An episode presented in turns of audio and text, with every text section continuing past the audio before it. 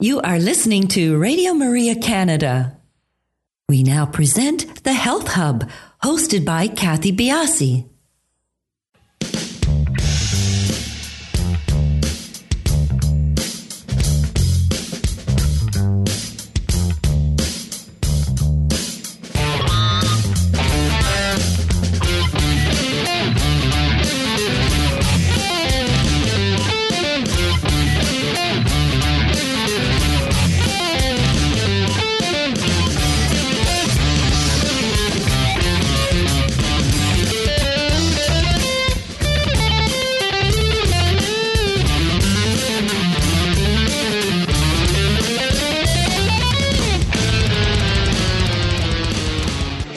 Morning, everyone, and welcome to the Health Hub. I'm Kathy Biase, your host, and along with our producer, Alex Diaz, we would like to welcome you to our show this morning.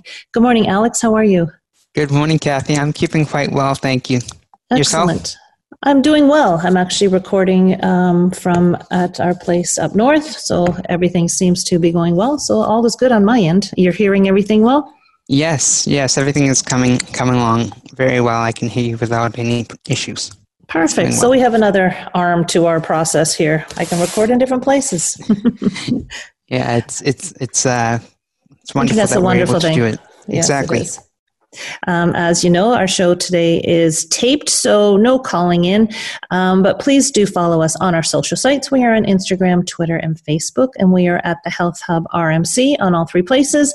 And please do feel free to email us at thh at radiomaria.ca if uh, you have anything you'd like to talk to us about. And do I do thank everyone who is emailing us. Um, it's great to see uh, the support, and uh, we'll continue to bring to you as many great guests as we can.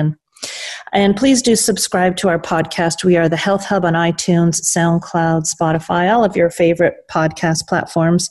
And you can find us and our podcast on the Radio Maria Canada website, which is radiomaria.ca, and on my website, which is kathybiase.com.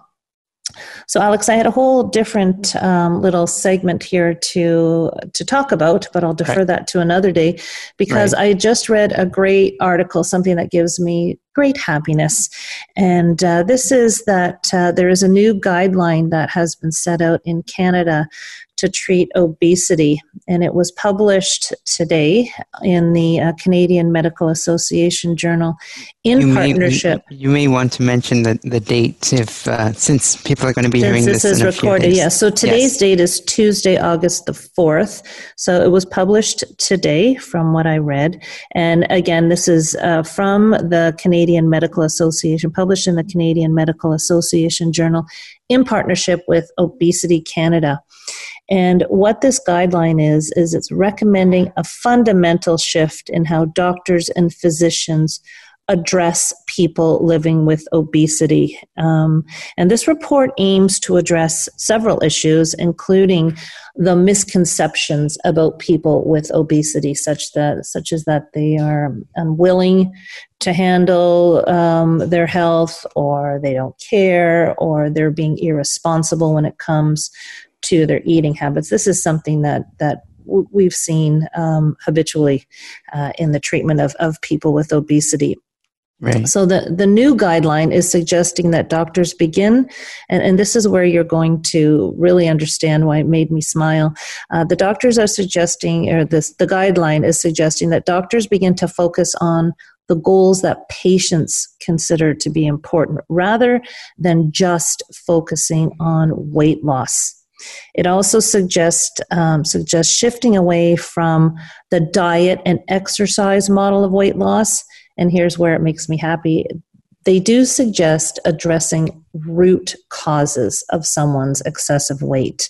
Right. Um, and and this, you know, when I hear root cause, it just it, it, it just shows me that we are progressing so much on the healthcare front you know the weight loss or obesity can can be rooted in in many things it can be rooted in genetics socio-cultural practices bad mm. childhood experiences mental health conditions i know you're Right. trying to say something so jump in there No, that's okay. I was going to ask you, can you repeat the first point that the article made? Like there were three points that you made, but the the very first one.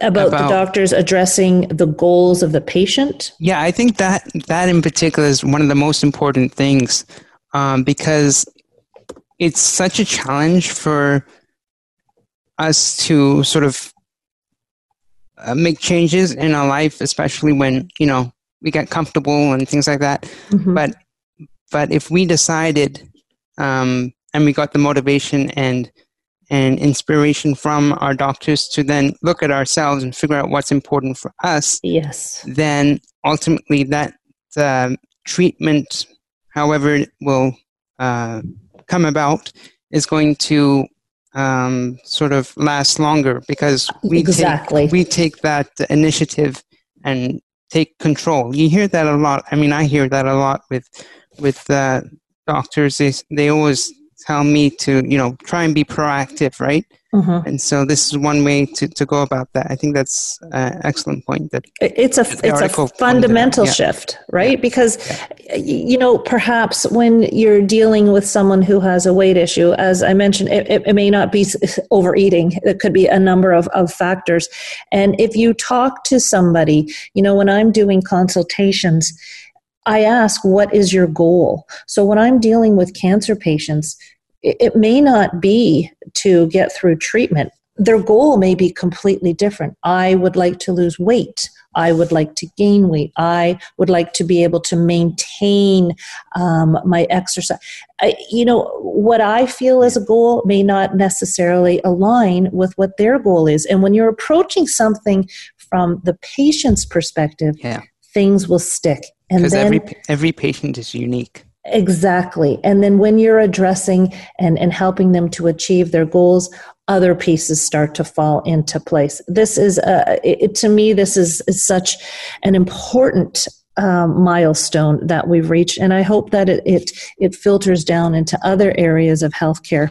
When it comes to um, the the topic of obesity, they're recommending that um, the doctors ask permission to discuss weight loss with the patient.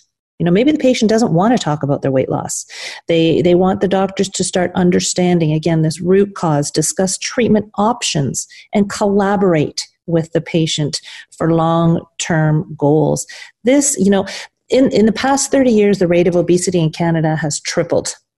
And wow. those that are considered to have severe obesity um, are more than a million, uh, 1 million nine, uh, 1.9 million. And this is just in Canada. And you know, obesity has been, we've talked about this many, many times. Obesity is linked to many health issues like type 2 diabetes, uh, non alcoholic fatty liver disease, uh, and different cancers colon cancer, kidney cancer, uh, breast cancer, esophageal cancer, you know, many cancers. So you know, this is the first time that this guideline has been updated since 2006.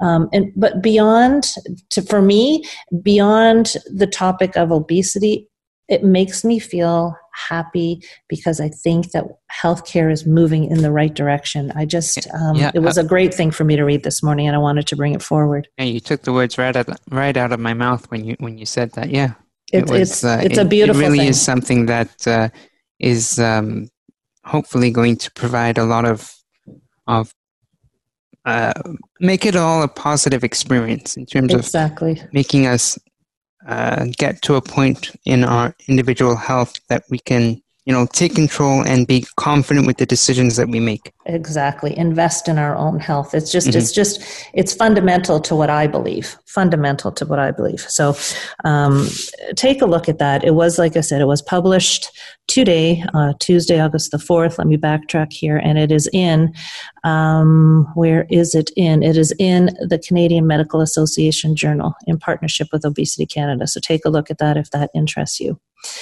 on to today's show. Very interesting topic, something new to our show. We are talking with Brian Salmon. He is known as Brian the Birth Guy. He's a doula, certified lactation counselor, and prenatal imaging specialist. Brian holds a degree in radiology, studied biology and chemistry with an emphasis in pathophysiology, and owns Baby Vision Ultrasound, San Antonio's leader in 3D and 4D prenatal imaging sound ultrasound. He created the Rocking Dads childbirth class for birth partners and the Facilitating Fearless Birth class for couples and co authored the Go To Guide for New Dads. He has partnered with over 20,000 couples in his ultrasound clinics, birth classes, speaking engagements, and hospitals as a doula. And he lives in San Antonio, Texas. We are talking about the role of dads in birthing and parenting. And the learning points, among lots of things that we talked about, are how can dads be involved in the birthing process? Why is communication so important before the birth of a child? And how can dads help out with breastfeeding? The, the breastfeeding process. So, we will be back, everybody, in a few minutes to talk to Brian Salmon.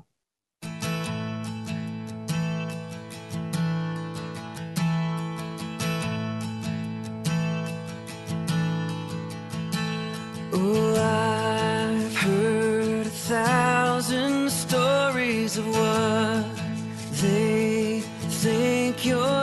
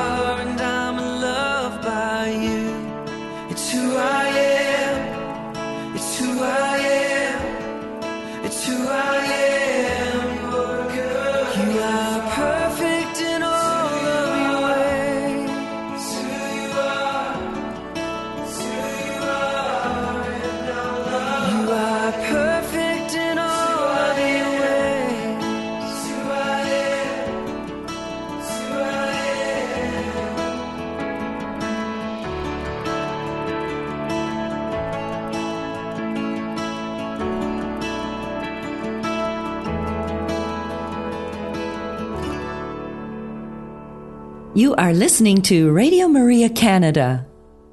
We now continue with the program, The Health Hub, hosted by Kathy Biase. Welcome back, everybody. As mentioned, our show is being taped today, so no opportunity for calling in, but please do follow us on our social sites. We are on Instagram, Twitter, and Facebook, and we are at the Health Hub RMC. Now, welcome to our great guest here, Brian. Brian, thank you so much for coming to our show. We really appreciate your time. It's super honor to be here. Was, I've, I've, been anticipating this all the last weekend and after we spoke, and, and I'm really excited to reach out to your to your listeners. Well, it, it, it's such a, an interesting thing that uh, a gentleman is in the area of doulaing and lactation consulting. Give us a, a, a good idea of how this came to be for you. Um, I, I, hit my head and I just woke up like that. No, I'm just kidding. some, people, some people might think that, right? Well, actually, um, you know, I, I, did have an interest in OBGYN when I was younger. My career started pretty early in radiology, and during my second year internship, one of my really good friends got pregnant and her guy just left her and we were we were mm-hmm. super super close. Her dad was one of my favorite people bruce and he was dying of esophageal cancer at the time. And they had asked me to help her and be her her partner for her birth because we were very close and i was very honored and i did it and i actually thought it was fantastic. Um, needless to say my career kept going in radiology in um, MRI mainly as a clinical clinical education specialist, and so I did that for quite a while. And then when we got pregnant with our first baby 15 years ago, almost 16 years ago. Oh, my Time goodness. flies, doesn't it? it's hard to say it, but almost 16 years ago, um, I decided to switch gears and go towards babies. So I opened an imaging center here in San Antonio, prenatal imaging center, and started um, reaching out and talking to dads because there really wasn't much available for dads. You know, and people uh, oftentimes mistakenly think I just work with dads and partners but I don't. I work with everybody. I have like a, a program for moms as well and for grandparents. Eh, you know, not not you know leaving out the whole lactation side of it, right? Mm-hmm. And so, so I just kind of started falling into that. It was funny. We had a company here. I don't know if you guys had it in, in Canada called Babies R Us. They're they're now out of town, mm-hmm. out of they're done now. They've dissolved. But um, they used to teach classes there, and they asked me if I wanted to teach a dad's class, and I'm like, uh, yeah. And so I went ahead and did that. And I was looking at this one program they were using. I'm not going to say the program, but I didn't like it because as a, a new dad who was looking for information, there was really not a lot out there to grasp onto for men because everything, and still it plays true till this day. That's why I wrote my book because all the books and everything out there, they kind of just take jabs at mom, and they're really just kind of trying to be funny and show little scenarios that are that are kind of silly and whatever, just kind of be be guyish. And to me, I just felt that was really counterproductive. Mm-hmm. Now, um, you said something hard for you to say 16 year old. I just had my son turn 30. So imagine. so, wow. I know, right? I was a child bride. There you go. Um, Kathy, I, I, actually said the words "I'm going to be 51" yesterday. yeah. I just want you to know how that feels, right? I'm like, can I take back the year because of the whole COVID thing? Can I just stay 51 more year? we all get that extra year, don't we? We don't count this year at all. It's just a, it's so. just done for. Thank you. So, I needed that. there you go, 50 all over. So okay, so interestingly enough, I mean, the evolution of dads in the birthing process, in raising children. Obviously, we've come a long way from, you know, leave it to beaver, where the dad leaves for the, the day and the mom is responsible for everything. Women are at work. There's a, a shared, there, there is the ideal of a shared raising for children. But when you first started, what was the climate for dads um, I mean, we got all the processes, right? So let's talk about what was the climate for dads as far as pregnancy and in the birthing room. We'll talk about the rest after. Sure. Well, uh, you know, that's a great question because the climate was really slightly scary for dads because mm-hmm. there was really nothing out there giving a lot of information. And whenever you go to a partner class, typically I see childbirth educators, and th- this is very true. They they they really weigh it heavily on mom, so that doesn't really rally the partner. It makes the partner feel like they're um, a bystander. sitting standing from the outside. And I felt there needed to be something that really pulls people together from the beginning of the journey. Both people, you know, they've got both feet in, you know, mm-hmm. and so so you, learning that makes a big difference. So we start started. For me, I think uh, the the biggest effect I think I had was getting dads to feel comfortable in the space because they understood the space. But they also had to understand mom and what's happening with mom. And pregnant moms sometimes don't explain it that, that well because they're not programmed to. Um, you know, we, we I learned from one of my mentors, Robbie Davis Floyd. She's written many books. She's a cultural anthropologist, um, you know, PhD in that, and she's amazing. And I said, "Well, Robbie, what's going on here? Why, why did mom? I know hormones, but what's really going on? She goes, Brian, moms are primally they're programmed. It's primal. You know, there's a primal thing for moms to push back at the at the dads, and mm-hmm. you see this all through nature. And she showed me something with like silverbacks, and the, the, the female just literally grabbed the grass and dirt and threw it right at the male silverback, this big tough looking guy, and then he had the look on his face that I had seen on many guys' faces. you know, so, and, and, moms, to to be fair, because I can speak to this, yes, moms may not even know exactly what's going on. That's um, my point. And, and so it. I guess to share it as an adventure where both of you are taking this journey that is new. I mean, we're talking first times. Sure. I'm, you know, the second, third, and fourth, which are mine are, are old hat. But, um, you know, it, it, it's difficult for moms to sometimes express what's going on. And there's a fear. I mean, there is a fear underlying there, the pain, especially first times.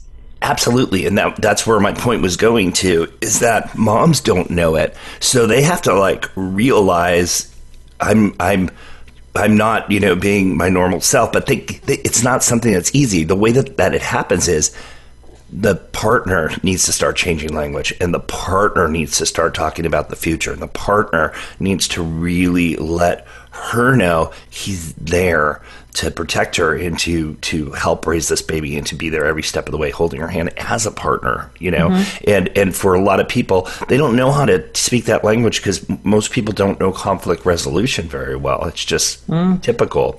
And so so learning conflict re- resolution and changing your language makes a big difference. So it's you, you, they start seeing these changes. I have them do this exercise where i go okay i want you guys to go home to your partner and i want you to write down 10 things you used to do. Get her in the mix. Say, come here, babe, let's talk about this. 10 things we used to do before we were pregnant.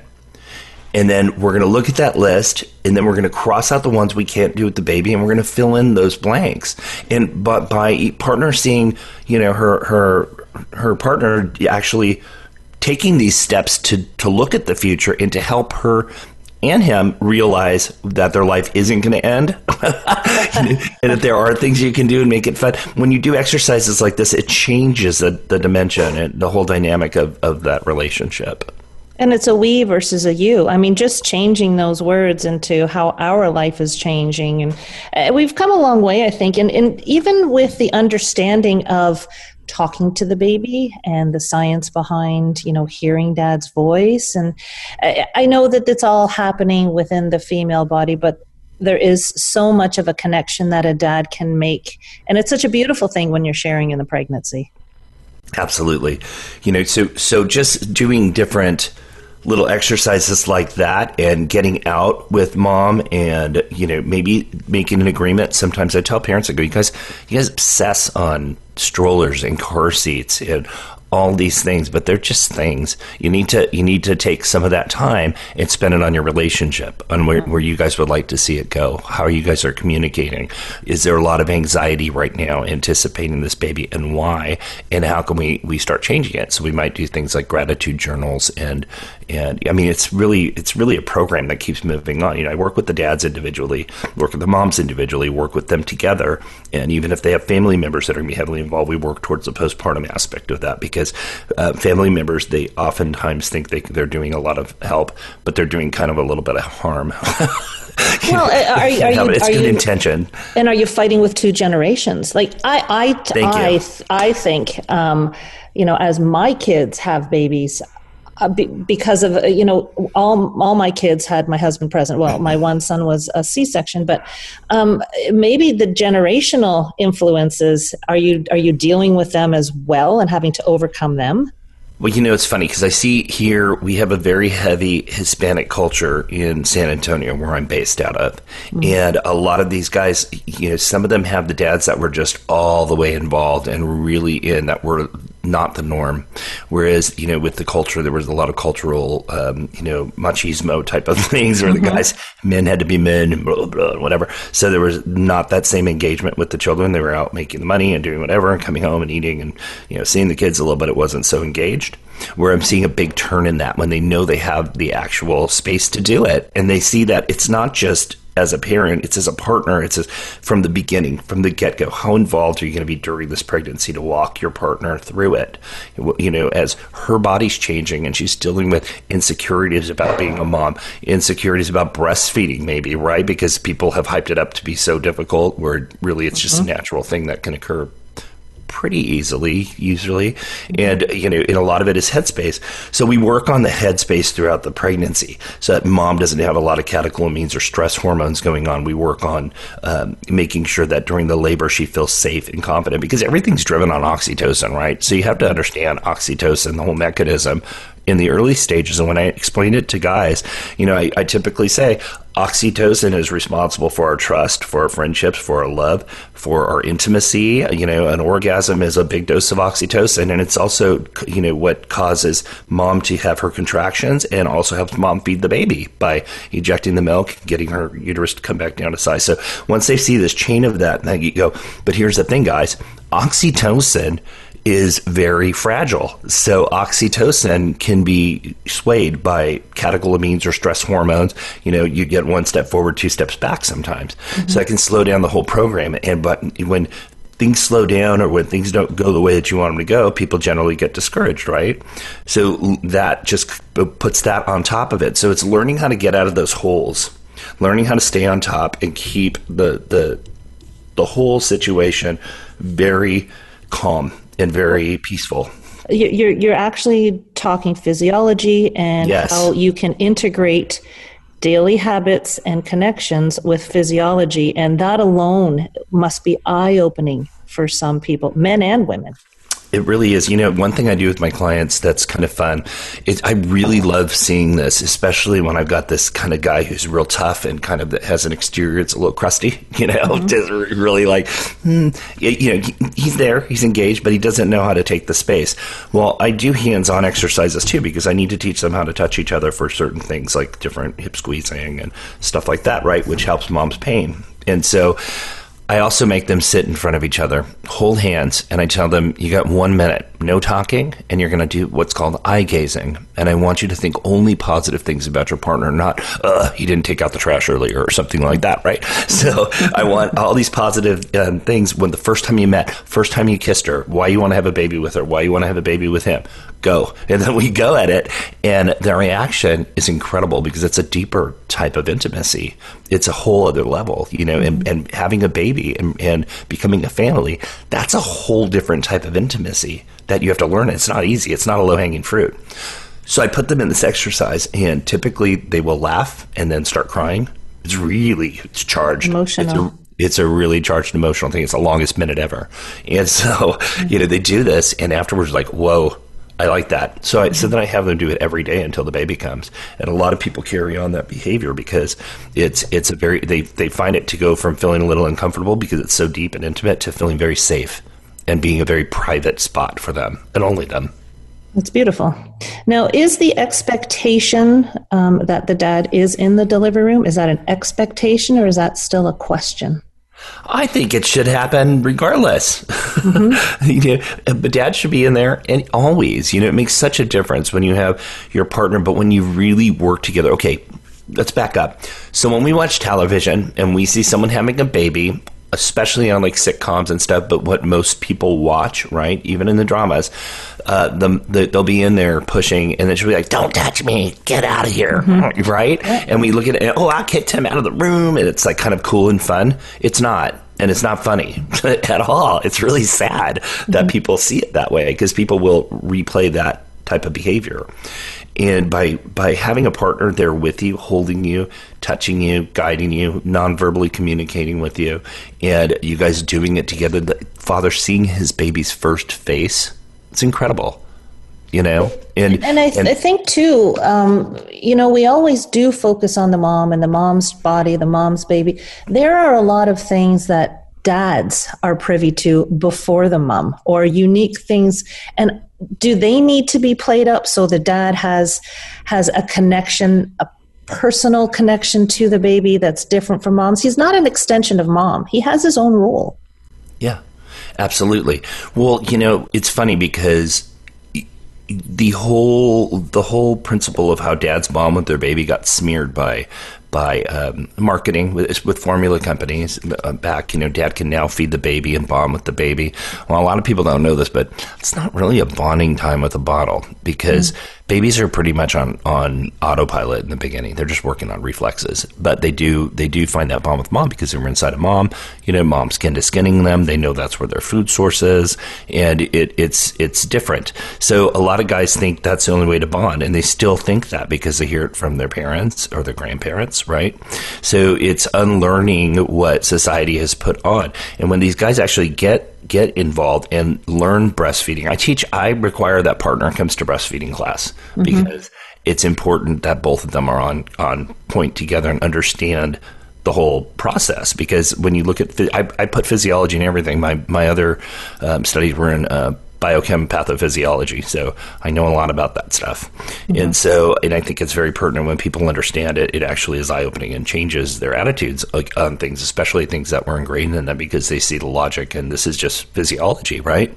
So when we can get partners to, to really, really be involved with, you know, getting the baby to mom for breastfeeding, re- really helping her with her latch and understanding latch. And then, um, you know, I do this thing where when we when partners go home postpartum, I have it ingrained in them already that both of them have their significant roles, right? Because people don't know they've never, never done it before, or they think grandma's going to be there to help, or someone's going to be there to help, right? Well, a lot of times that just puts baby in a bad routine because when grandma leaves, they're not doing it like grandma, and then babies have a routine. And when mm-hmm. babies don't like the change of routine, they cry, right? They get very, very mad, and they keep up that behavior for a little while. so it's not very fun. um, so, so I tell you know I get them ready for this, and I say even in the hospital, you're going to be helping her with breastfeeding. You're going to be there supporting her. Um, you make sure she gets up and walks or whatever needs to happen. You guys are going to do this together. You're in it together. When you go home, you're in it together because I want you guys to lead it first. So I I typically tell people if you do this, it's probably going to work a lot better for you. And then you train whoever's going to help you guys to follow you and shadow you and only mimic what you're doing. So your mm-hmm. baby stays in the routine that you set. Right. 100%. 100%. And thank you, Kathy. And I so, totally agree. So the rules are sleep when the baby sleeps. So when you get home, whenever the baby goes to sleep, go to sleep everybody goes to sleep. Set your alarm for two and a half hours max because you want to feed the baby every two to two and a half hours, right? You to mm-hmm. get 10 to 12 feeds in a day. And then uh, if the baby wakes up, go get the baby. You take the baby out of the onesie, give baby to mom or change the diaper if you need to. Uh, mom latches the baby. She's in the spot she wants to be. She gets her baby latched, or if you get her bottle feeding, she's got the bottle there ready. Um, and um, then dad goes to the kitchen and grabs a little snack. So I talked to them about meal prepping ahead, helping having family help them meal prep so that they they feel more involved with the postpartum when they're not going to be there because yeah. you're going to say don't come over yet, and then. Uh, he, he brings some food to mom, feeds mom and him like a little snack. It doesn't have to be a gigantic meal, just a little snack, and and the baby's eating, so they're having a family meal together. And then mom feels cared for, right? And yes. I also tell them when you bring the baby to mom and get her started, rub her like touch her neck sweetly, kiss her, stroke her hair, tell her how beautiful she is, all the great things she's doing, and how grateful you are for that. Because that helps mom feel their value. Because a lot of times moms feel a little funny after they've had a baby. Their hormones are off, their body's different, they don't know what's going on. You know, they, they oh, just they feel a little spun. You, life changes at the the last push. Uh, you walk out sure a, a couple, and you come home a family. We're going to take a quick break here, Brian, and come back and just continue our discussion. Everybody will be back in a minute.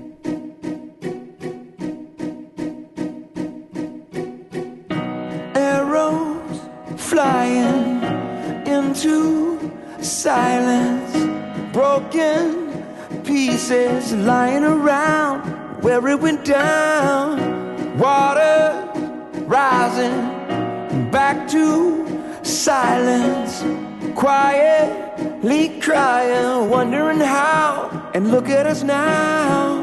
We thought our love would take the world by storm. Are we too far apart? Two worlds among the stars. You're gonna take a piece of my heart if you leave. So it's two separate ways, or am I too late to say? I wanna fight for what we got, cause I believe in family.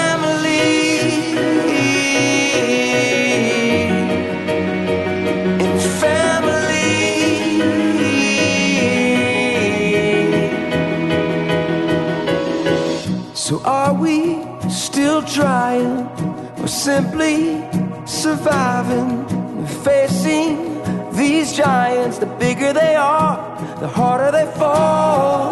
But I still believe in the dreams we've been dreaming, the hope that we built on. It's never too far, it's never too far. If we choose to turn and let these walls fall down, are we too far apart? Two worlds among the stars. You're gonna take a piece of my heart if you leave.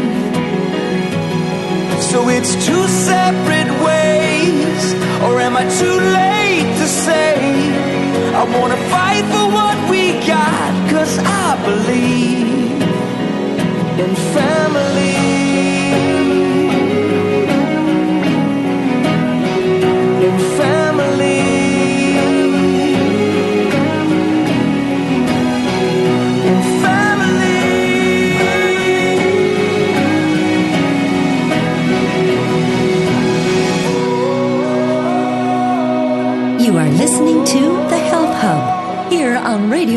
Canada, a Catholic voice wherever you are. To contact us and be a part of the show, email thh at radiomaria.ca. We now continue with the program. Here once again is your host, Kathy Biase. Welcome back, everybody. Having a great conversation here with Brian Salmon, and we're just going to continue on because I think it's fascinating. Um, you know what we were talking about with with lactation and feeding the baby. Um, you know, I'm I'm well past that. Obviously, I've seen three kids grow up into wonderful adults, and my husband nurtured me and nurtured them all along the way. And I think that now looking back, the relationship that he has developed with my children is unique and completely different from mine. And for me, that's where you want to be. I don't know if you have a different opinion of that, but to me, the role the dad plays in helping with the baby and nurturing and caring for the baby is extremely vital, but also how he treats mom because children see that. It's amazing. And that's something that I really encourage uh, the, the, dads to do is to treat her sweetly. Like I said, someone bringing the baby, love on her, so her oxytocin gets going and she feels loved and cared for. Get bring the food, feed her, and then um, you know after that, dad will run into the bathroom and set up mom's hygiene for her because when she's breastfeeding, especially, she's going to be bleeding more, and you're bleeding for about a month postpartum.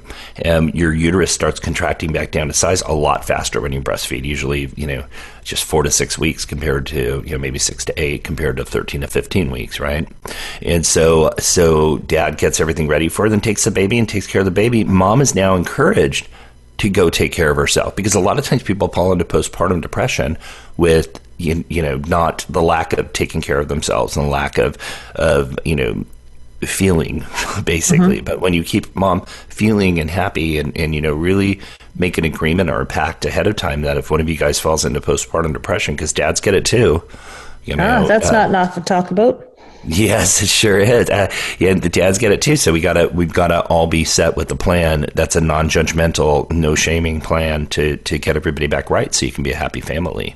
Mm-hmm. The rules are different. You know, you're not talking about it. You know, when I'm listening to you speak and you know reviewing your book, you're not talking about dads trying to be a second mom. No, you're talking about dads developing their role, and I think it's a brilliant path that you're taking people down. You know, everybody has different roles that they play.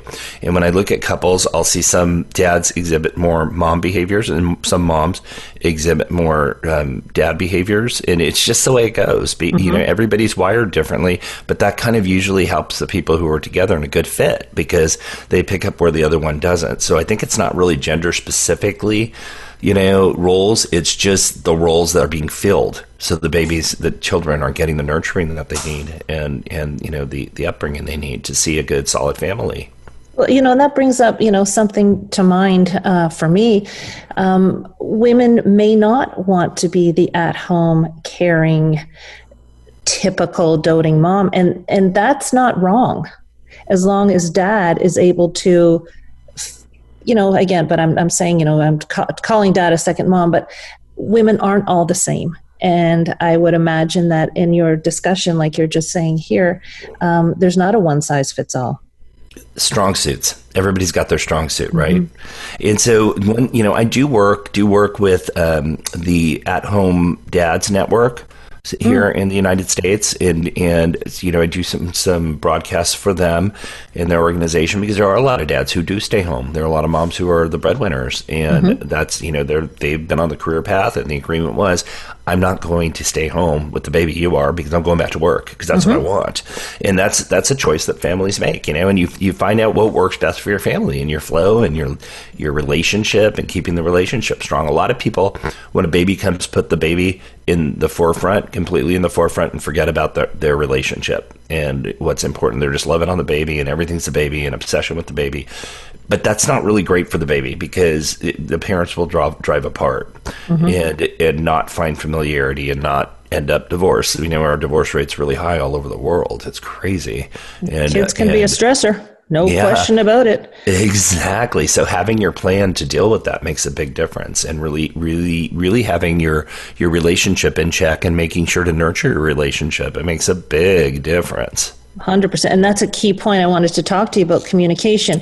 Um, my oldest son is uh, married two years married and, and they've they've discussed from the get-go my daughter-in-law is wanting to go back to work and you know he's um, trying to become a fireman. He's applying to fire stations, and they're very much in sync with what each other wants to do.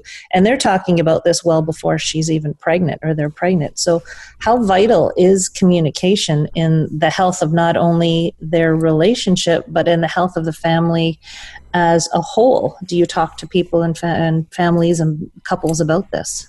So I guess I should tell you what my program is. So my in-person program, a lot of the guys get a little confused because they, they show up in the morning, right? And it's three and a half hours long and it seems like it's a half hour. The guys, they can't, but they don't want to be there, half of them. I always say, how many of you guys were sentenced to be here? And the hands go up, right?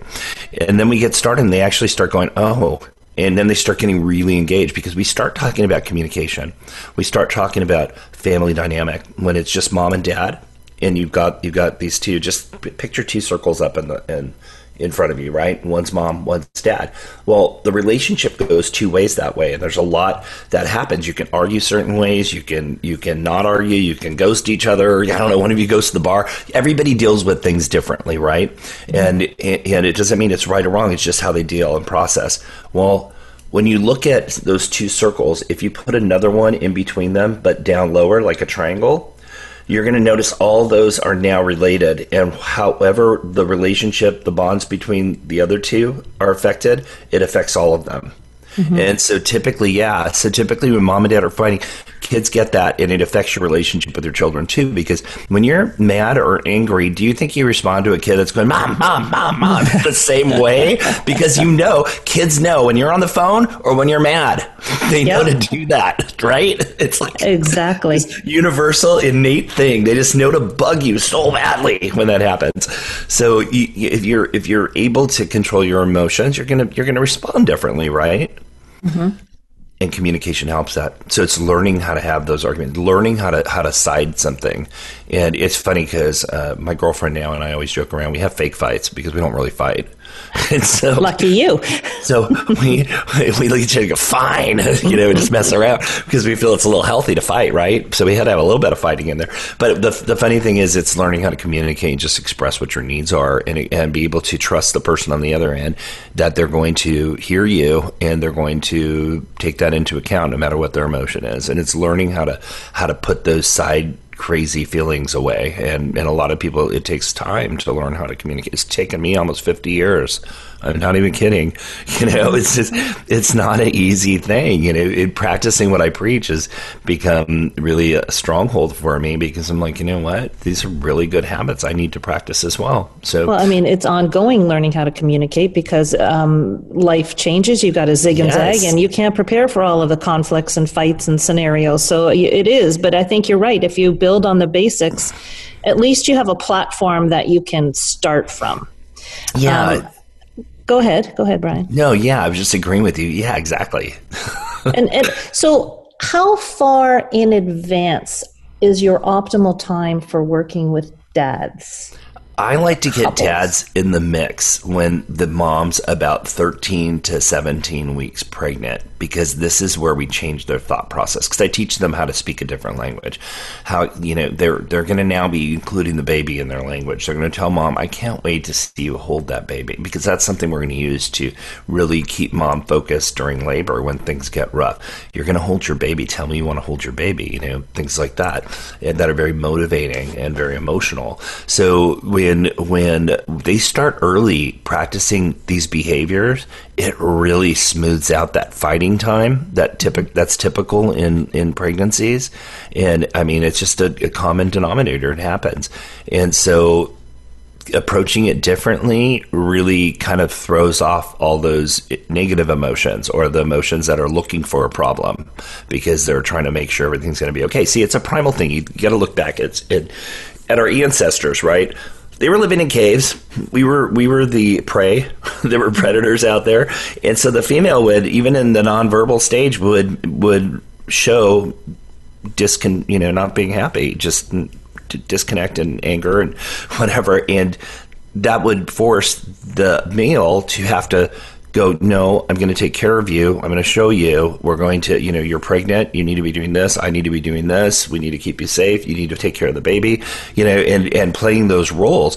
And I think it, it really helped, it helps keep that in mind when we're not really, you know, that strong of mind back in our ancestral days, right? Living in caves. Yeah now we overthink everything, we communicate too much. So I think all that energy is put into a place that it's not, it doesn't even know what it's doing. It's just chaotic a little bit. So you, in order to, to keep that from happening, the communication needs to come up and the partner needs to really step up and change the game for their family. So it mm-hmm. looks like a family now before the baby's even there. So I think getting the guys in early makes a big difference because they start practicing these behaviors and they see how it works.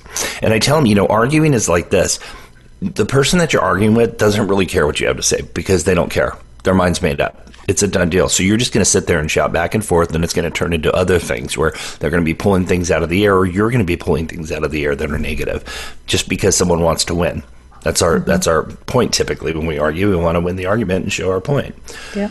I tell the guys, I go, look, when you play tennis, you can return the, the serve or you can let it go by. I'm like, just let it go by. Yeah. What what what good is it going to do? Say you're sorry. Apologize. Make her feel better. Show her you're going to be Pick there. Pick your battles, right? Pick yeah. your battles. And when they do this, they go, "Wow, that really works." She didn't believe me at first, but it took a couple of days. I mean, you tell me you got to practice this for a couple of days because the first time she'd be like, "Oh, nope, I don't believe you." you know, that's what's going to happen. so you have to like stay stay strong on it. But once they learn how to shift their energy and not really care to be right, unless it's something really, really big, right? But typically it's something really, really small, like you got the wrong ice cream, or, you know, why were you 10 minutes late and you didn't call me? Or who are you on the phone with? Or, you know what I mean? Yeah, Those are the exactly. typical things that happen now because people are so obsessed with their phones and their electronics, they're on their phone. So the dad, they're, oh, you texting? Let me see your phone, blah, you know, and it just blows up because that's just the nature of it. They, they, they can't help it. Nature is saying, find something. Mm-hmm. Exactly. And so dads need to be prepared for that and, and check their behavior and not be going out to the bar with the boys and not be, you know, doing things like that, that if it's not what she wants and being a family, being there to support her and falling more in love with your partner. Well, life is changing, right? Life is changing Yes. for everybody, and they've got to change too. Now, you've written this great book, and if you could summarize maybe, I don't know, five, eight points, your key, your key learning points for dad, what would they be? Oh boy, there's so many. but I think the key learning points are once again going to be learning to communicate differently, speaking the language of pregnancy and parenting. One. Two is going to be to anticipate your partner's needs before she has them while she's pregnant so she feels taken care of because her body's taking a toll and she's working really hard to grow a baby and doesn't know what's going on exactly especially first babies right? Scary. It's mm-hmm. exciting but it's scary. A lot of changes in your body. You're feeling a little human move inside you. Yeah it's mm-hmm. there's a lot going on. So i think that's that's another good point. Another good point is really being present postpartum and and being in tune with your partner and being in tune with yourself. Because like i said men also get postpartum depression. They just act out different ways typically you know doing things they shouldn't be doing you know just um, disappearing a little bit or not being present and making mom feel bad. And you know that doesn't need to happen. So so really being in check with your own emotions and how you how you feel and how you're problem solving. How are you um, communicating and how are you connecting with your partner other things are to be not to make it not to downplay mom's plight.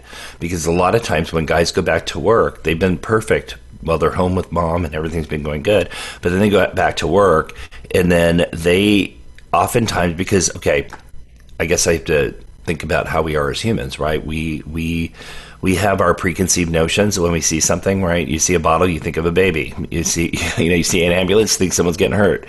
So so guys will come home and they'll see their partner just laying there with the baby and they think, oh, she's got an easy job. And I'm like, oh, babe, thank God you're home. Can you do this? And they're like, they're like, well, you're just laying there, you know, and that's not the right thing oh, to say because That triggers those arguments we were talking about. Stay home with the baby all day by yourself, sir. In the minute that your partner comes home, you're going to be, oh my gosh, mommy wommy's home from worky jerky or whatever because you're Yeah. talking baby talk and you're just in this totally different. But you're like, I'm not myself. Where is my person?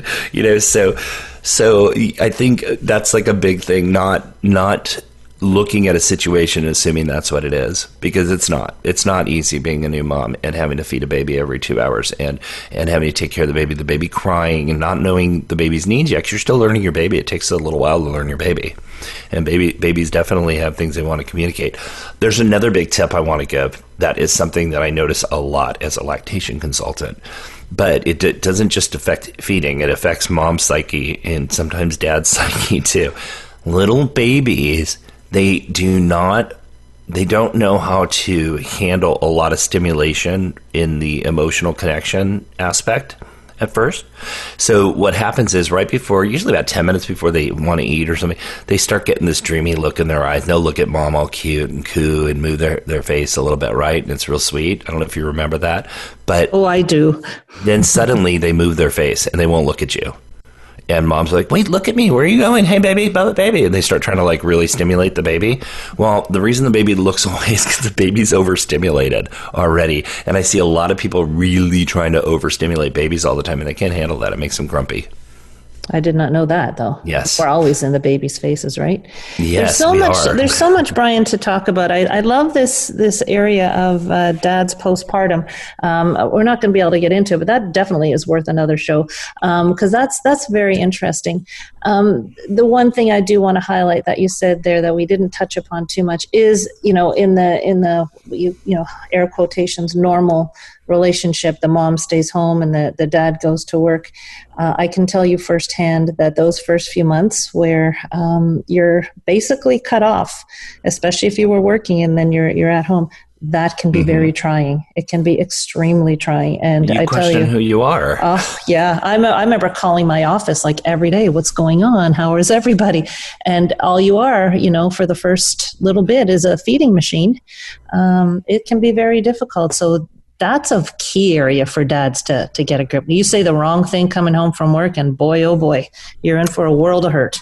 Yeah. just really, really just be be sensitive to your partner. You know, mm-hmm. I, I, wrote an op-ed for Prince Harry. It was a, a letter to him before his baby came, and and I talked about a lot of these things: postpartum depression, mental mental health of mom and dad, and um, just you know, really, really giving your partner the space that they need, not to be you know bombarded by a lot of people, especially if you're in the royal family, right?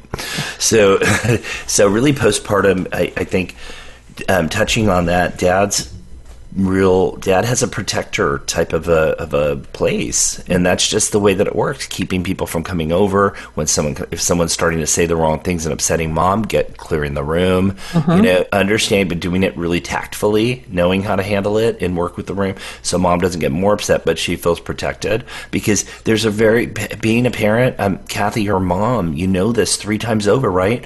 Um, you need to feel protected by your partner mm-hmm. during this time. And like you you don't have the energy to to you know deal with someone emotionally when you're feeling already you know a little while. You don't have that energy. When your partner can handle it for you in a very you know nice easy way that's great. I mean, it is, and it, you know, it, it just it brings us back there full circle to, um, you know, the dad's job isn't to be the second mom. The dad has extremely vital and as equal role in the parenting process as the mom. Um, now, the the Birth Guy's go to guide for new dads is your book. Where can we find it? Well, it's in Canada. Someone hey. on Instagram. It is. We're in like nine countries. It came out in German this month, so I'm waiting for my German copy, which will be cool. And it's being translated to Spanish right now too. But in Canada, I know that it's it's at a lot of the bookstores. You can order it on Amazon. You can. Uh, they actually sent me a picture from oh, what's the name of the place? It was like a. It's a. Um, Indigo like a or pharmacy. Pharmacy. Um, but Great Britain, Little Britain, or Great Britain, or something like that, something Britain pharmacies in in Canada, they actually had like a stand for them and everything. I'm like, wow, Congratulations. Well, thank you. But yeah, it's out there and it's great. And I also have a, an online course that people can watch. There's like five minute snippets to watch the whole time that gets you through it. Um, so there's modules, and it's called Rocking Dads. It's at rockingdads.com. Um, and if people want to know more about what I do, I guess you can look at, at birthguybook.com because that has a it has a, a book trailer that's really kind of cool. It tells my story a little bit. Excellent. And we will have all that posted when the podcast comes out after the show's released. Thank you so much for joining us. What a great topic and what a great area of expertise you have. It's been very enjoyable. Well, thanks so much, Kathy. It's been my pleasure to be here. And to all the listeners out there, congratulations if you're having a baby. Congratulations if you are a parent. And congratulations if you're surviving it, right? Exactly. exactly. exactly. Everybody, thank you for joining in today. And we'll talk to you next week on the Health Hub.